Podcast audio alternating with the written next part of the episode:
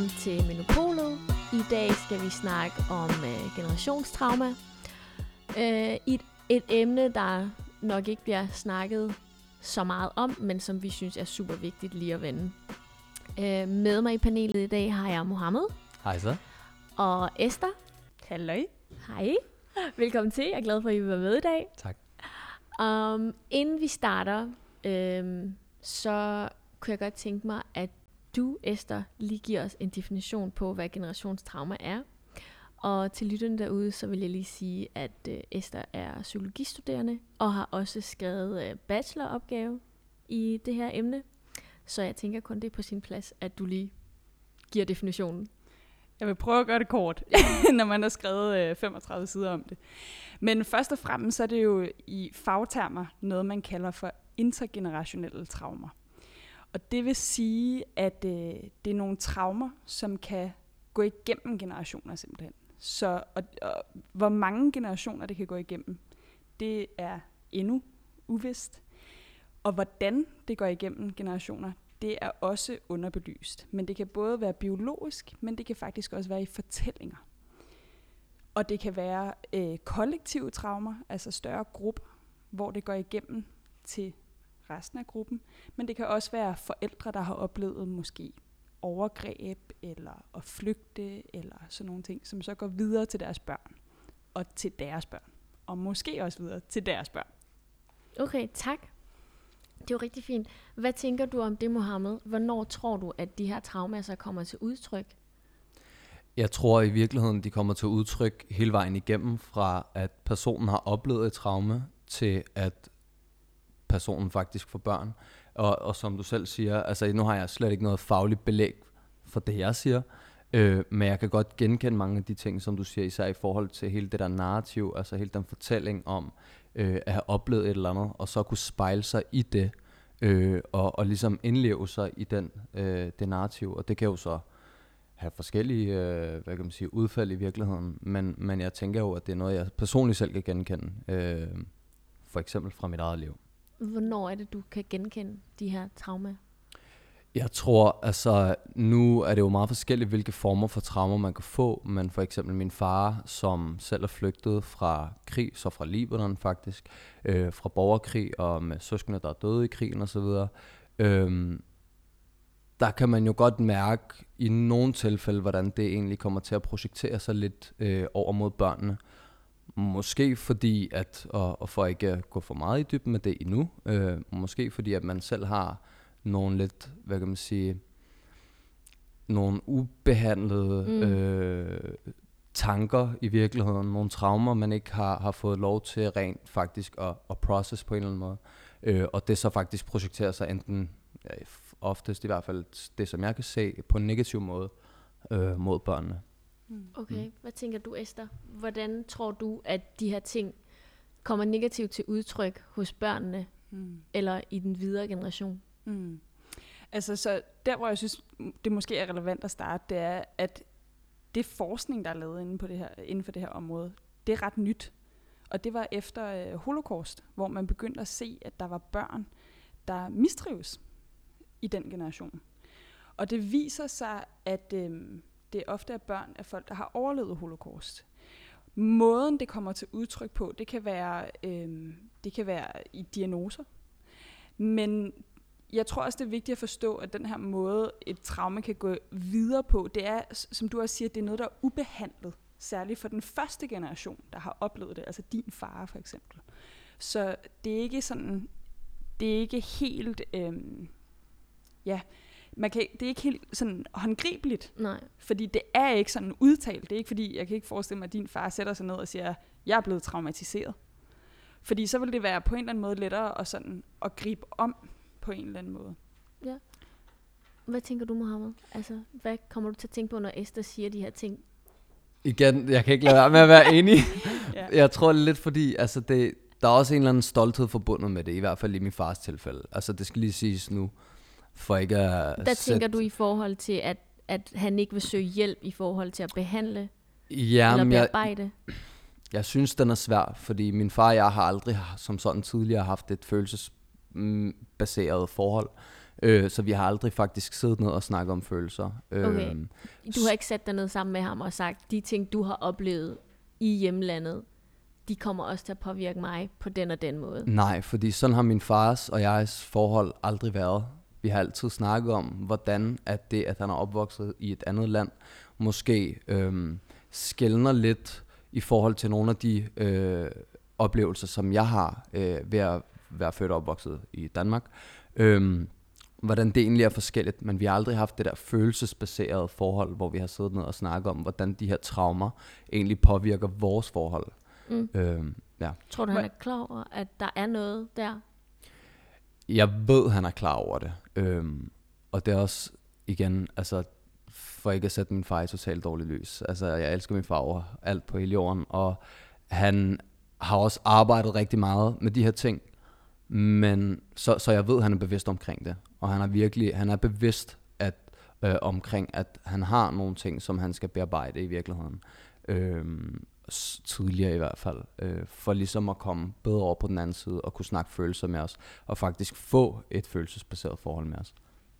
Okay, jeg har lyst til at sige to ting, fordi at det, det er jo, altså, det der er med traumer, der kan være så svært at altså, tale om på den måde, særligt når man er flygtet fra krig, eller har været oplevet holocaust, det er jo, det er noget, der er sket for en, som der har, været fuldstændig ud af ens kontrol.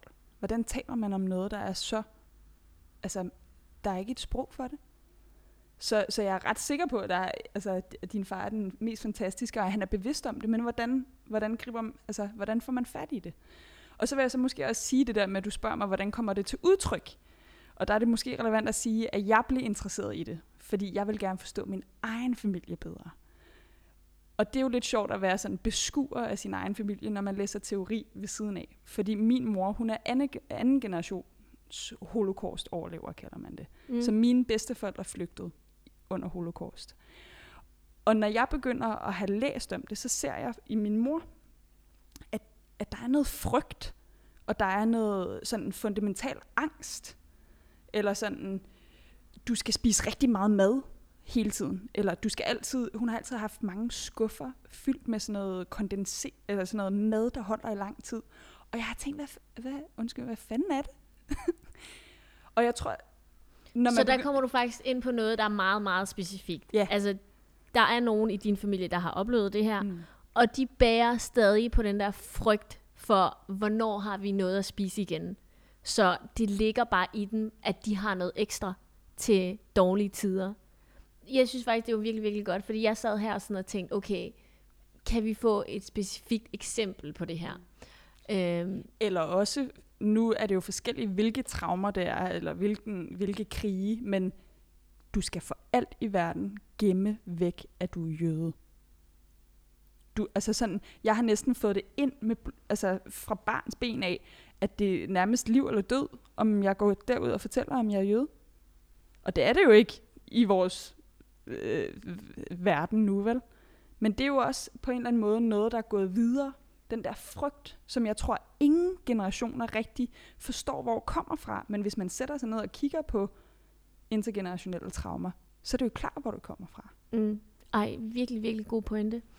Jeg kommer også til at tænke på sådan, hvis man kigger for eksempel på øhm, mm, forældre af anden etnisk herkomst end dansk, som er kommet hertil til Danmark på grund af krig, eller fordi de søgte nogle bedre økonomiske forhold, eller whatever. Øh, der er der meget fokus på, at børnene skal få en god uddannelse, og det skal helst være inden for sundhedssektoren kunne man forestille sig, at det måske også har lidt at gøre med generationstraumer, fordi de er vant til, at der er job og sikkerhed inden for et bestemt område, men ikke andre. Øh, og at øh, tendensen til at blive arbejdsløs, og hvis øh, der kom krig eller whatever, øh, at så vil du ikke så sikkert, medmindre du arbejdede inden for de her sektorer? Det kommer jeg til at tænke på. Altså, jeg tror selvfølgelig, man kan tegne mig, mange pile frem og tilbage. Jeg tror også, man skal være påpasselig med at skrive alt ind under sådan selve traumebegrebet, fordi øh, det, det er sådan, det er noget lidt for sig. Det er sådan, du føler dig troet på, på dit liv og din eksistens og din, dit hjem.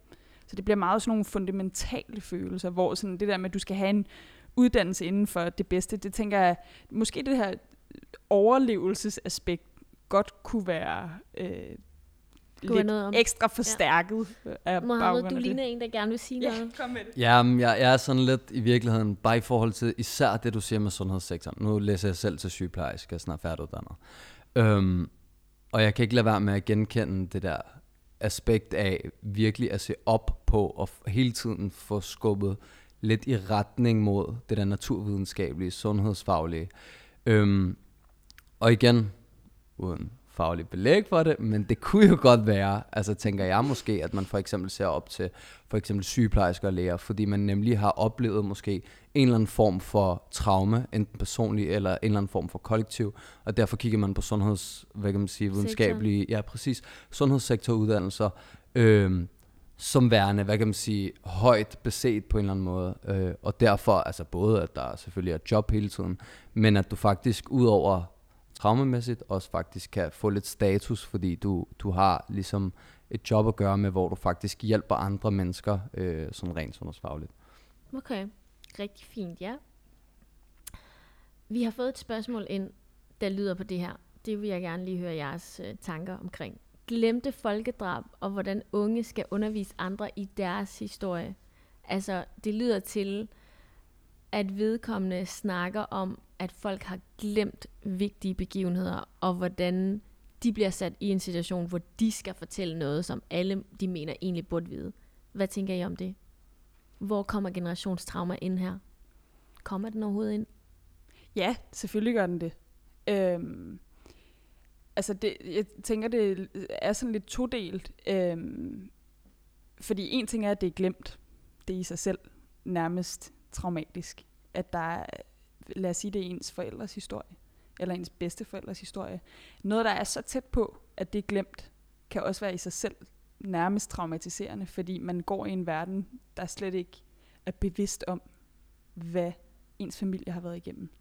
Men jeg tror, at det der med, at man, man som ung skal ud og uddanne andre om det traume, ens familie har været øh, har oplevet, det tror jeg, man skal... Mm, altså, jeg ved ikke helt, hvad spørgsmålet går på, om det er noget, man, øh, sådan, hvordan man skal gøre det, eller om, om man skal gøre det. Men jeg tror bare, at det er ret vigtigt at være rigtig påpasselig med det. Fordi netop, hvis vi tager udgangspunkt i, at vi tror på, at traumer kan gå igennem generationer, så skal man jo anskue sig selv som en, der også har nogle ret øh, øh stærke følelser i det her emne. Så man, man tror, at man kan gå ud og øh, sådan skal uddanne andre om et glemt folkemord. Det kan være ret hårdt at tale om traumer. Så kan det godt være, at det ikke er dig, der har oplevet det førstehåndswise, men, men du kan godt gå hjem og øh, have, have drømme. Altså sådan, jeg har haft mange mareridt om holocaust. Mm. Øh, og det er også altså, traumer. Så jeg tror, man skal, man skal prøve at mærke rigtig meget efter, og prøve at forstå sig selv i lyset af, hvis man kommer fra nogen, der har oplevet altså, Noget. noget.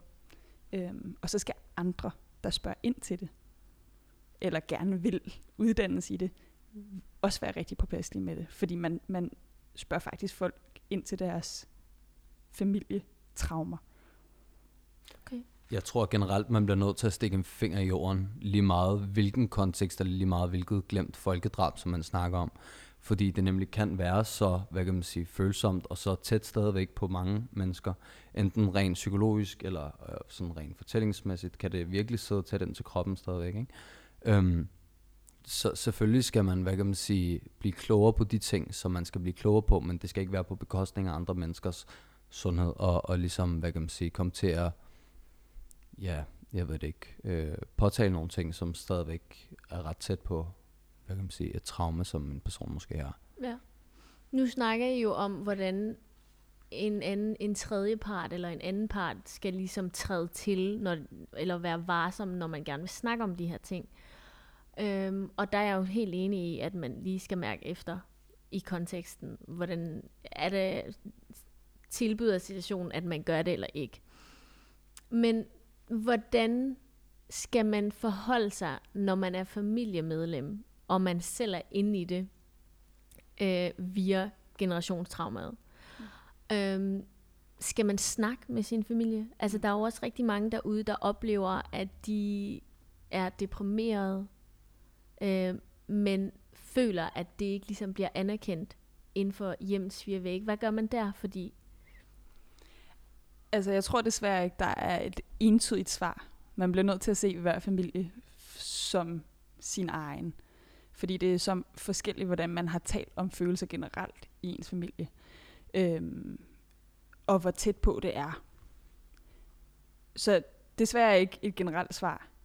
Men, øhm, men det er rigtig svært spørgsmål, fordi man, øh, man, jeg tror, man kommer til at lære nogle nye ting om sin familie, hvis man, hvis man prøver at se det i lyset af de her traumer. Og så bliver det lige pludselig øh, lidt tynd is at gå på. Ikke? Fordi så ser man ikke bare, lad os sige, det er ens forældre.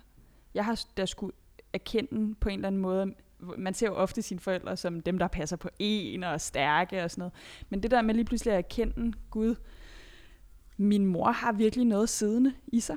Altså, hun har cyklet rundt i København og, som barn og tænkt, hvor kan jeg gemme mig, hvis det sker igen? Lige pludselig at skulle være den voksne i den snak, fordi at jeg er det led længere nede, så det er ikke helt lige så følelsesmæssigt betændt for mig. Så når jeg skal tale med hende om det, bliver jeg nødt til at tale med hende om det på en måde, som tager højde for, hvor ondt det gør på hende. Og det er svært, fordi det skifter sådan, så skifter man roller, så man voksen for sine forældre. Og det, det tror jeg er, det, der kan være rigtig svært at erkende, men også navigere i. Altså, jeg kan 100% genkende det, du siger. Fordi hele det der, hvad kan man sige, asymmetriske magtforhold, der er imellem på begge led, både i forhold til barn-forældre, men også i forhold til øh, at have, hvad kan man sige, gennemgået det traume, og så slet ikke have gjort det, hvad kan man sige. Det gør det jo selvfølgelig svært for os i det hele taget at tage emnerne op, når det er, at vi kan se, at vores forældre er berørt af det også. Altså, og de bliver berørt af det, når det er, hvis det er, at vi overhovedet kommer ind på det. Jeg for eksempel er, har som sagt aldrig rigtig snakket følelser med min far, men først da jeg begyndte at flytte ud, og, og du ved, han begyndte at se mig komme lidt ind i det der voksenliv, så han begyndte at dele lidt visdoms ord her og der, du ved, fra hans egen barndom, og faktisk dele fra hans barndom. Jeg kender ikke særlig meget til min fars barndom, udover de traumer, han faktisk har været igennem. Men efter jeg ligesom er kommet ind på det, så har han så begyndt at snakke lidt mere om følelser generelt. Og jeg tror også, det er det der med, at man, selvfølgelig som du siger, at man bliver nødt til at tage hver familie for sig, men at man selvfølgelig også skal i virkeligheden ikke presse på, men, men igen også i det her tilfælde stikke en finger i jorden og prøve at se, om, om det er noget, man har lyst til at gå ud i. Fordi jeg tror også, at det kan bringe både forældre og barn meget tættere sammen i virkeligheden at snakke om de her traumer. Måske ikke i så dybe detaljer, hvis det er, at forældrene selvfølgelig øh, ikke er villige på det, eller måske ikke så frisk på det. Men at man egentlig får det her åbne forhold, hvor der man kan snakke om de her ting, og faktisk få en åben forståelse over for hinanden. Øhm, det tror jeg i hvert fald kan gøre rigtig meget for, for hvad kan man sige, i det her asymmetriske forhold i forhold til ja, barn og voksen. virkelig gode pointer. Og jeg, jeg tror egentlig også, altså, jeg tænker, at vi alle sammen kan være enige om, at, at det kunne være ret godt, at traumerne ikke bare fortsat i, jeg ved ikke, hvor mange generationer. Og jeg tror måske, de samtaler, som du taler om der, Mohammed, at de er også vigtige, fordi på en eller anden måde, hvis man står som anden eller tredje generations altså traumatiseret, så skal man på en eller anden måde også frigøre sig selv for den fortælling om, at man er traumatiseret. Og det gør man ikke. Eller det har jeg personligt oplevet, det her er altså heller ikke fagligt funderet, men det har jeg personligt oplevet, at det gør man ikke, hvis ikke man på en eller anden måde prøver at forstå sin familie i det lys, og se, hvordan det kommer til udtryk i en selv. Så det der med, at jeg i så mange år har været bange for at gå rundt og gemme, eller sådan, og sige, hvad det er, jeg kommer fra, det har jeg været nødt til at forstå i lyset af det, for at jeg kan gøre, altså gøre op med det. Nu går jeg fandme rundt og flære med det. Altså, øh, det er måske heller ikke helt hensigtsmæssigt, men, øh, men, øh, men på en eller anden måde, de samtaler, jeg har haft med min mor, har gjort, at jeg kan forstå min frygt, ja. som, som jeg ikke har kunne forstå, hvor fanden kommer den der frygt fra. Og der fra? kommer du ind på noget, der er rigtig, rigtig godt, ikke? Fordi der snakker du så om, at det kan godt være, at man ikke ligesom kan kontrollere det, ens forældre fortæller en. Men man kan godt kontrollere, hvad man selv gør, mens man er i venteposition. Øh, det synes jeg er virkelig, virkelig godt, at du lige kommer ind på det. Og der siger du jo så, at du var nødt til ligesom at på en eller anden måde awaken dig selv, for ligesom at forstå, hvordan du overkommer det her. Det er en rigtig god pointe, fordi det er jo en måde at gøre det på. Er, er det noget, du har overvejet, Mohammed? Altså sådan, har du gjort noget for ligesom at overkomme den generationstrauma, at du måske har med dig? Når nu du sådan, som du selv nævner, måske ikke har haft de mest dybdegående snak med din far, øh, og at det er noget, I ligesom er i gang med at opbygge? Jeg tror vigtigst af alt er det, som Hester også siger, at man i virkeligheden får mulighed for at flagre med, med, hvad kan man sige, den stolthed, som man egentlig får, at så kan man hensigtsmæssigt og hensigtsmæssigt, det er jo hensigtsmæssigt for den proces, man selv er i, kan man sige, for ligesom at anerkende, hvem det er, man er, og hvilke traumer man har været igennem, eller hvilke traumer ens forældre eller bedsteforældre har været igennem. Så på den måde er det hensigtsmæssigt, og så kan man jo så tage alle mulige andre overvejelser mm. med, ikke? Men jeg tror, at hele refleksionen om, og, og hvad kan man sige, jeg har jo været igennem det især, jeg har jo, jeg har selv været igennem nogle traumer, ikke, ikke øhm, noget som, hvad kan man sige, som jeg kan mærke bliver projekteret på andre mennesker. Jeg er født og opvokset i Danmark, men har selv været krigsflygtning på et tidspunkt. Øhm, men det er ikke noget, jeg kan mærke bliver projekteret på andre, altså på den måde. Øhm, er en af tegnene også ikke, at man måske ikke umiddelbart al- altid selv føler, at det er noget, man smækker over på andre? Det tror jeg helt klart. Jo. Det tror jeg 100 procent. Ja. Altså, det skræmmende er jo også lidt, at der, lige nu sidder vi jo og taler meget om den her, at det på en eller anden måde nogle gange kan blive bevidst, eller i fortællingen, man giver videre, eller, men, men noget forskning øh, viser jo også, at folk, der har været øh, udsat for mange traumer, eller en sådan en længere periode med traumer, øh, forfølgelser eller krig eller sådan noget, at øh, der kan ske en ændring i hjernen, i hvad siger man, produktionen af nogle specielle signalstoffer, øh, som man kan give videre så til sine børn. Biologisk. Så det kommer videre uanset hvad, kan ja, men det, det men det er, jo, det er jo så det. Altså det Vi slipper ikke. Nej, men, men det, er jo, altså, det er jo igen ikke sådan sindssygt øh, meget forsket i. Mm. Men, men jeg tror, for mig er det vigtigt, nu har jeg ikke skrevet øh, bachelor om, om den biologiske del af det, men det er også fordi, jeg synes, den er fastlåst. Og jeg synes, det er enormt vigtigt at tage det her sådan forandringspotentiale øh, med i det, som mere kommer i det her med, at man kan ændre fortællingen. Mm. I snakker begge to om, at for at ligesom at kunne øh, afværge og gøre store skader på sig selv og sin omverden, så skal man have lov til at øh, flage med det. Hvordan får man lov til at flage med det? Er, er spørgsmålet om, hvis man er den første, der, gener, øh, der har oplevet det i fordi, andre generationer? Ja, det er fordi Mohammed nævnte det i ja. sammenhæng med, at øh, øh, det vigtigste for ham, det var, at man kunne få lov til at flage med det. Mm. Ja. Hvor jeg sådan tænker, hvordan får man lov til det? Mm. Er der ikke rum Men det er sjovt, til, at man kan gøre det? Ja.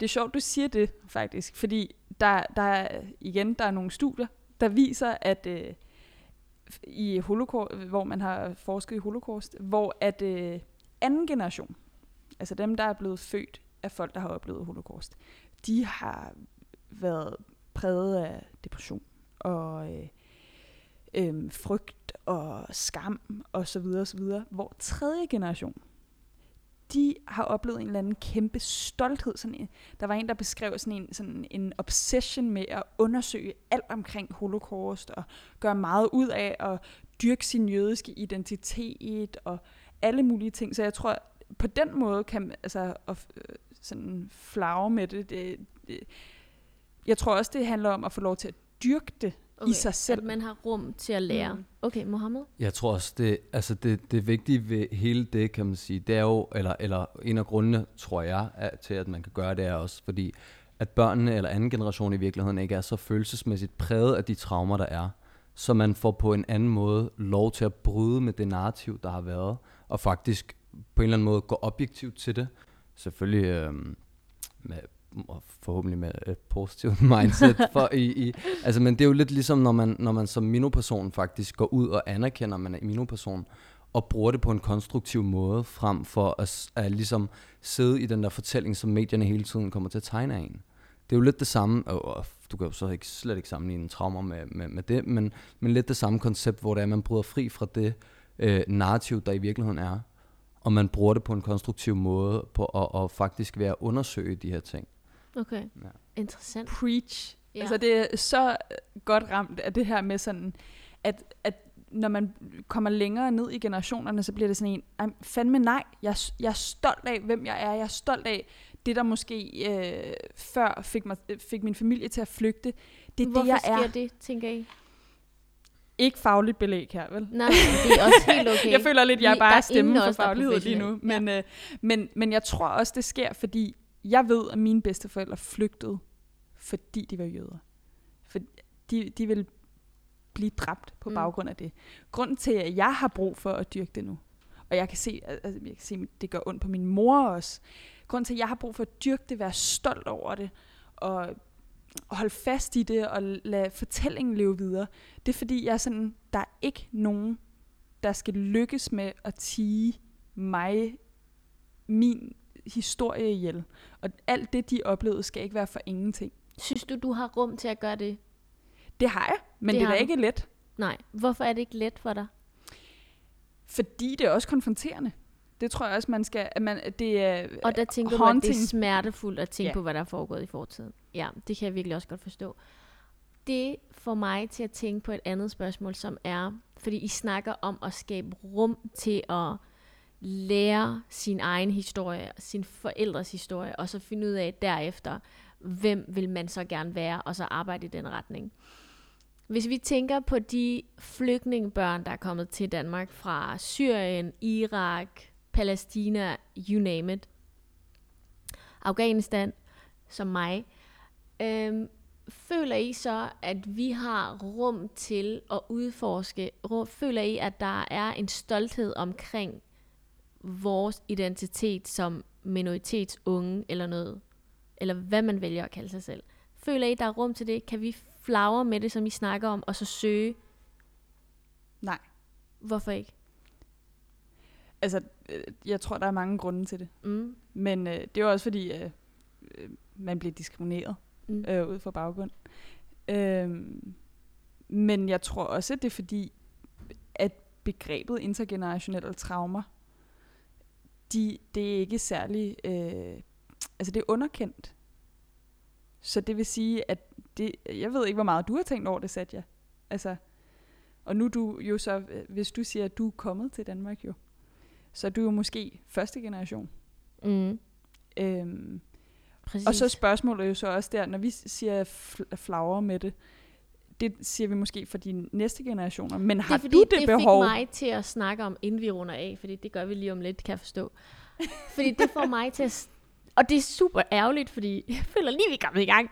Um, men det får mig til at tænke på, hvis man lever i et samfund, hvor man ikke føler, at man med stolthed kan rette ryggen og så sige, jamen jeg har forældre, der er anden etnisk herkomst, fordi der måske er en retorik ude i samfundet, der ikke tillader det. Hvordan kan man så formå at løfte sig selv og prøve at øh, afværge større skader fra den generationstraumer, man går og render rundt med? Mohammed? Altså, det er et super komplekst spørgsmål, synes jeg. Øhm, det er sådan, vi kan lige ja. jeg tror generelt, altså noget jeg kan forholde mig til i, hele, he, altså, i de spørgsmål, det er jo for eksempel hele det der princip i, øh, øh, er flagre eller ikke er flagre. Altså skamme sig, altså man kan jo også komme til at skamme sig, som du selv siger. Jeg har jo også på et tidspunkt måske, da jeg gik på gym, i virkeligheden kommet til at skamme mig lidt i, i forsøget på at tilpasse mig øh, over min baggrund i virkeligheden, og over mine forældre. Øh, men hvor det er, at man i virkeligheden for at opnå det, vi snakker om, det er jo ligesom igen at bryde fri fra hele det der narrativ. Altså at kunne, selvfølgelig skal man flagre med det, hvor det er, at øh, det giver mening selvfølgelig, men at man i virkeligheden bare bliver nødt til at bryde fri fra det der narrativ, Virkelig for at kunne flagre med det. Ja. Altså.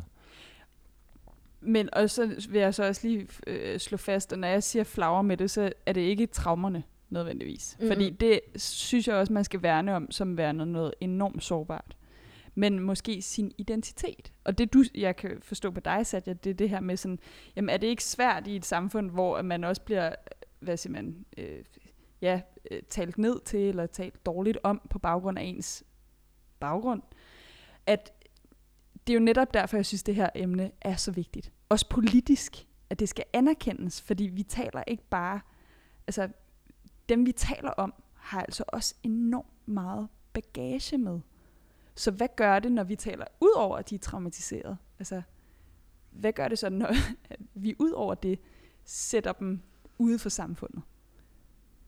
Og så begynder det lige pludselig at blive komplekst. Ikke? Ja. Og noget, som jeg vil ønske, vi kunne løse, og få de højere øh, magter til at være med til at anerkende. Ja. Tak, Esther. Rigtig gode pointer fra jer begge to. Spændende ting, der kommer. Øhm, det bliver lidt svært for mig at vælge spørgsmål, føler jeg. Fordi der er så meget, jeg gerne vil spørge om. Men øhm, jeg tænker, jeg vil nøjes med at høre, hvad synes I er det vigtigste at forstå i forhold til generationstrauma, inden vi runder af? For mig er det vigtigste ved at forstå generationstraumer i virkeligheden, at man tager ved lære fra hinanden. Øh, man tager ved lære fra øh, sine forældre, de øvre generationer, men at man også tager det med videre i sit liv i virkeligheden, når det er, man selv skal til at have børn, og, og bør, ja, når man får børnebørn. Øhm, og i virkeligheden giver plads til, at man kan snakke om de her ting, men også at man giver sig selv mulighed, eller minder sig selv om i fremtiden at være selvreflekterende på en eller anden måde. Er der nogle af de her ting, som jeg faktisk burde behandle lidt bedre, eller, eller snakke om nogen med, fordi det kan jeg i hvert fald genkende mange steder, at der er nogle folk, der har nogle traumer fra tidligere i livet, som ikke er blevet behandlet ordentligt, og det så i, i virkeligheden kommer til at gå ud over andre mennesker. Mm. Øhm, så i virkeligheden at være selvreflekterende og, og forstå, at vi alle sammen render rundt med en eller anden form for generationstraumer. Nogle værre end andre, og det skal man respektere. Øhm, og at vi faktisk bare skal være der for hinanden. Respektere og anerkende. Ja, respektere og anerkende generationstraumer i alle størrelser, kan man sige. Jeg er helt enig. Og du siger jo i meget korte træk, at det kan godt være, at du flytter dig fra det, du oplever, men din krop husker det stadig. Og det kommer til at komme frem på en eller anden måde, medmindre du får det bearbejdet. Helt enig. Esther? Det er svært at komme efter sådan et godt svar. Ja, den var virkelig god. Men jeg er sikker på, at du klarer den. Ja, tak. Øh, jamen, okay, der er jo nogle forskellige ting, jeg synes, der er vigtige. Og det er, um, måske er man anden eller tredje generations traum, altså traumatiseret, øh, og sidder og lytter med. Og jeg tror, det er vigtigt at prøve at forstå sig selv, sådan også lidt individuelt, at det vi sidder og siger, det er måske også ud fra vores familiers historier, at man bliver nødt til at, at tage de ting, som man kan bruge. Øhm, hvis man kan, altså hvis der er meget depression i ens familie, eller man selv oplever det, så tror jeg måske også, det kunne være relevant at prøve at læse lidt selv om biologien i det her. Øh, det kan være, at det tilføjer noget altså, til ens forståelse af ens selv og ens egne problemer. Øh, men så tror jeg også, det er det her med at, øh, at få integreret ens families historie i sit, sin egen selvfortælling. Men på en måde, som man selv får lov til at definere os.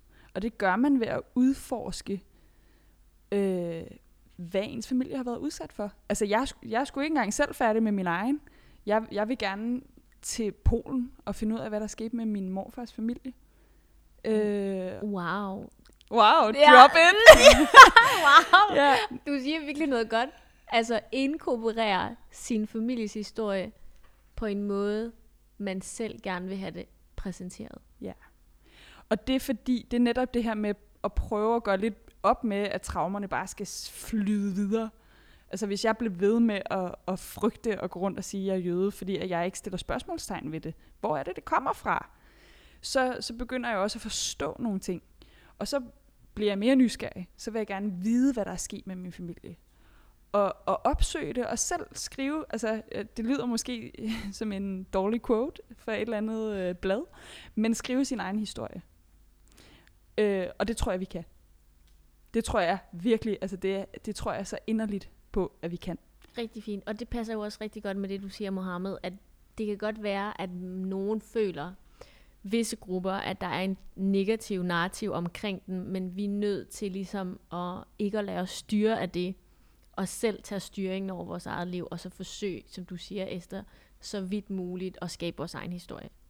Men med det sagt vil jeg så sige, at i den proces, så skal man nu huske at se med milde øjne på sine forældre, eller på de fami- familiemedlemmer, der har, har oplevet det, eller er tættere på den traumatiserede generation. Fordi de har oplevet noget andet, end vi gør. Ja, Det er virkelig, og virkelig vigtigt. Ja. øh, fordi det, vi har at gøre med traumer. Øh, og hvis det virkelig er presserende, så vil jeg altid øh, tale for, at man søger den rette hjælp. Fordi mm. det er, igen, det er noget, vi ikke skal underkende. Det er noget, vi Helt skal enig. tage virkelig, virkelig alvorligt. Og lige på faldrebet, er der nogen, der slipper for de her traumer? Eller bærer vi alle på noget? Om vi alle, alle, alle bærer på noget.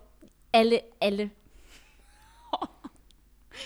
Det er sådan lidt svært, ikke? Det behøver vi ikke at være fagligt. Altså, Nej, vi men, er ikke men det, professionelle. det kan ikke, det kan ikke uh, undgå at blive fagligt, synes jeg alligevel, på en eller anden måde. Vi alle sammen render rundt med en eller anden form for psykisk sårbarhed, men jeg tror også i bund og grund, at det enten sådan rent biologisk eller psykologisk bunder i en eller anden form for generationstraume, at vi alle sammen render rundt med en eller anden form for psykisk sårbarhed i alle forskellige størrelser.